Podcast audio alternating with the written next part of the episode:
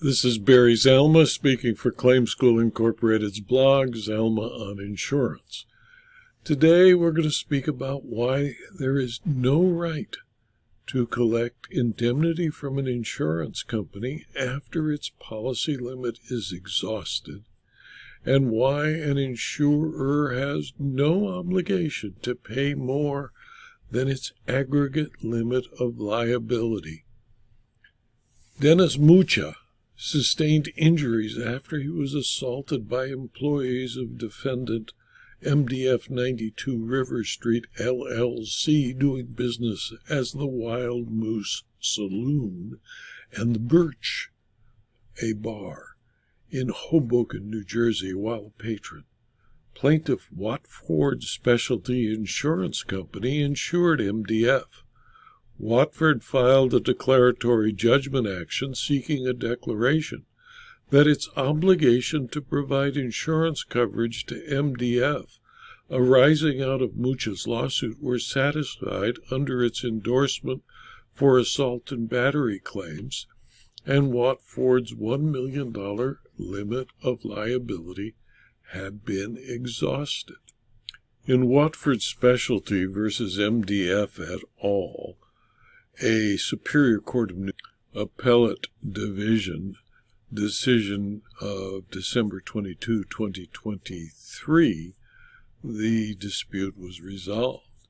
Mucha appealed from two law division or trial court orders entered on June 21, 2022, denying his motion for summary judgment and granting Watford's cross motion for declaratory judgment barring coverage beyond the $192,325.51 amount that was already paid to Mucha and that exhausted Waterford's aggregate policy limit.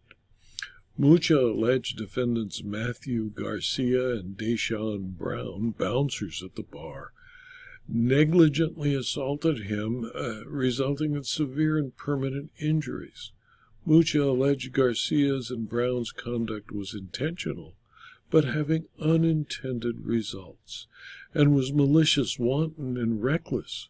In his complaint, Mucha also alleged MDF recklessly, carelessly, and negligently failed to properly hire, retain, train, and or supervise competent security, resulting in his injuries. The Watford policy was a commercial general liability policy that was issued to MDF. The policy provided coverage up to $1 million per occurrence and in the aggregate. There were five losses during the relevant policy period, including Mucha's claim. The bouncers were fairly active hurting people. Watford advised its insured MDF regarding Mucha's claim advising there was a sublimit of coverage for assault or battery related claims up to $1 million per occurrence and in the aggregate. Watford advised Mucha's counsel that there were five losses during the policy period, including Mucha's claim. The letter advised that as of December 18, 2020, the four other losses had been resolved for a total payout of $799,920.53, leaving a remainder of $200,079.47 on the policy's eroding limits. The trial court found that the facts of the case were more in line with that of an assault than wrongful eviction as claimed by Mucha to get around the assault and battery special limit considering that the arbitrator found that Mucha was grabbed and pulled down the stairs by a security employee. When interpreting insurance contracts, appellate courts must first examine the plain language of the policy, and if the terms are clear, they are to be given their plain, ordinary meaning.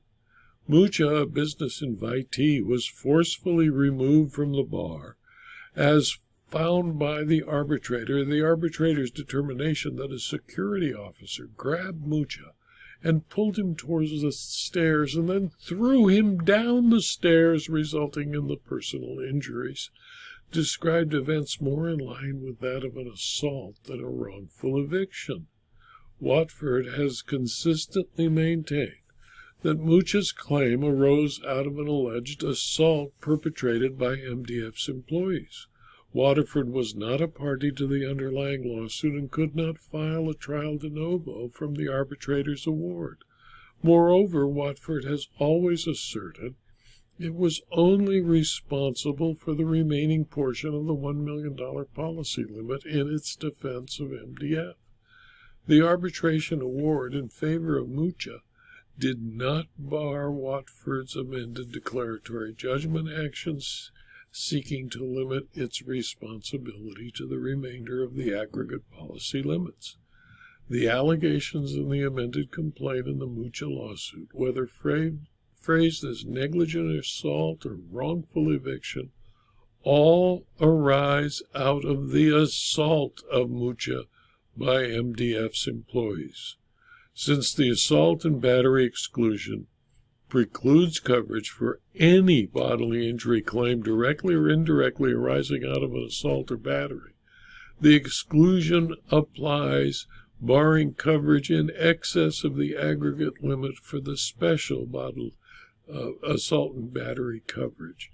The Court of Appeal concluded that the trial court's decision was correct when it awarded Watford summary judgment. In my opinion, Watford lived up to its mistake in insuring the bar against assault and battery and paid out its policy limit of a million dollars to five different victims of its insured's bouncers. Adding insult to injury, Mr. Mucha tried to get around the assault and battery limit by claiming he was wrongfully evicted from the premises to obtain access to a different policy limit not covered by the special endorsement. The trial to do so failed, since throwing him down a flight of stairs was a clear battery and fit within the limit, and that the Every other claim, including the eviction claim, was a result of the assault and battery. This video was adapted from my blog, Zalma on Insurance, which is available free to anyone who clicks on the URL zalma.com slash blog. You can subscribe to the blog at that posting and you will receive notice of all blog posts, uh, usually five, sometimes six a week, and you'll have access to the more than 4,700 blog postings. Please tell your friends and colleagues about this blog and the videos and let them also subscribe. You can subscribe to the videos also for free by clicking on the links provided at rumble.com or youtube.com. And if you watch the videos, please click on the like button at YouTube or the thumbs up button on rumble.com. If you wish further detailed information about insurance, insurance law, insurance claims, and insurance fraud, please consider subscribing for a very small fee to my Substack publications. Thank you for your attention.